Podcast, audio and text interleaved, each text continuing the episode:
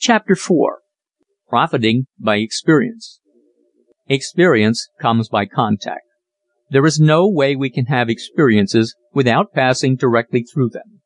If we are up and doing they come thick and fast into our lives some of them weighted down by the peculiar twists and turns of circumstances, others simple, easily understood, and still others complicated to the point of not being understood at all.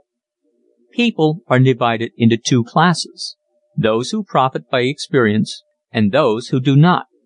The unfortunate part of it all is that the latter class is by far the larger of the two. The man of vigorous purpose, fine constitution and the full knowledge of self sees through an experience as clearly as through a window. The glass may be foggy but he knows what lies beyond. Self reliant and strong he seeks knowledge through experience, while the weak man, the unhealthy minded, the inefficient, stands aside and gives him the right of way. In later years, however, they bitterly complain that they were not given the same chance to succeed. The man of experience having long since passed through the stages of indecision has, through careful self analysis, learned to bridge difficulties that would make others tremble with fear. He knows that every lane has a turning. He may not see it at the moment. He may not know where it is. But that doesn't worry him. He picks up his bundle and trudges ahead confident that victory awaits him somewhere along the line. The fact that he believes in himself sets him apart from ordinary mankind. Many great men have been at a loss to understand why they attained success. It is well nigh impossible for them to outline the causes that led them to the top rungs of the ladder. The reason is that their lack of fear of experiences was an unconscious one rather than a conscious one. However, they are willing to admit that, acting on the principle of profiting by experience loaned them initiative with which to proceed. They soon came to know opportunity at sight and had only to look around to find it. The young man standing on the threshold of life is, from lack of experience, puzzled over the future. He looks above him and sees the towering successes. He reads in the papers of the massive characters who have risen from the bottom to the top. Naturally he would like to meet one of these giants of success and hear what he has to say. The interview is quite needless. Get busy and profit by experience is about all the advice one man can give to another. There is no way to profit by experience until we have had experience, so there is nothing to do but get busy and experience will come as fast as we can absorb it. Our duty is to strive for success and not expect to attain it except by successive steps. A wholesome consignment would be our undoing. Quick successes through luck or good fortune have not the lasting value of those won by virtue of knowing how of accomplishing what we started out to do. Faith in oneself does not come from the outside. It must spring up naturally from within. A healthy body and a sane mind are the best foundations for this. The young man who begins his career with these facts in mind is given a running start over his competitors. Poverty and failure are the result of an ignorance of the value of experience. Worry, anxiety, fear of not doing the right thing, lack of insight into character. These, too, are the result of a lack of experience. Good health is necessary to experience, but a majority neglect to take care of it. If we are to profit by what we learn, we must have the vim with which to push forward.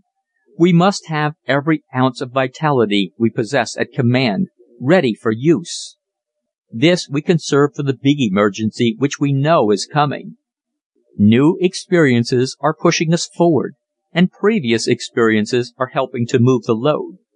Experience tells us what to do at this point and that, and at last puts its shoulder to the wheel and over she goes. Every mind is in possession of an enormous amount of dormant power and only experience can release it into proper action. We often hear a fond mother say that her son is "full to bursting with the old Nick," which means that the youngster is overflowing with pent up energy. With experience he could find good use for it, but without it this surplus may turn out to be a dangerous possession. Young men of this type should be guarded most carefully and advised to "get busy" early in life at something worth while. Many a bright fellow, brimming with excess power, has gone as a lamb to the slaughter into the maelstrom of vice because of being held back for legitimate occupation. He just had to blow off steam, so he did it in a gin mill rather than a rolling mill. This dynamo called the mind can be trained to do anything.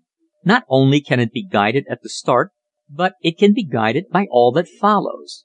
It can be used for building additional dynamos to be called into action in times of need. This statement may seem at first far fetched. If we think so it is proof that we have not profited by our experiences and should get down to stock taking before it is too late. The practical man, after all, is only one who takes advantage of opportunities. He could double and triple his power if he only realized how superficial the average setback really is. The young man has just as much chance of being considered practical as the so called older one, always provided that he has a store of experiences to profit by. The first big experience of life usually makes or breaks us. For this experience we need to be prepared. We must have a strong heart that we may bear defeat nobly from this not to be our last kick, our last breath, not by a jugful. We are going to start all over again after our setback and we are not going to wait any longer than it takes to bury the dead. This will be done decently and in good order, our training will admit of no indecorum. If the smash was a bad one, we will assume the liability, nevertheless, and get back on the job. We are out to win and eventually we will win. And that is what we mean by taking profit from experience. The powers that break down are also the powers that build up. The electrician who handles the motor could just as well end his own existence by that mysterious current as he could make use of it for the good of humanity. He spends years of conscientious study and masters the knowledge of it so that its uses are as simple as his ABCs. There is no doubt in the world but that he had to learn by experience. He had to go into the shop and climb up from the bottom. There was no other way by which he could come to know how to turn a deadly force into a well trained necessity. Yet the average man goes into life with as little knowledge of its forces as the baby who puts its foot upon the third rail.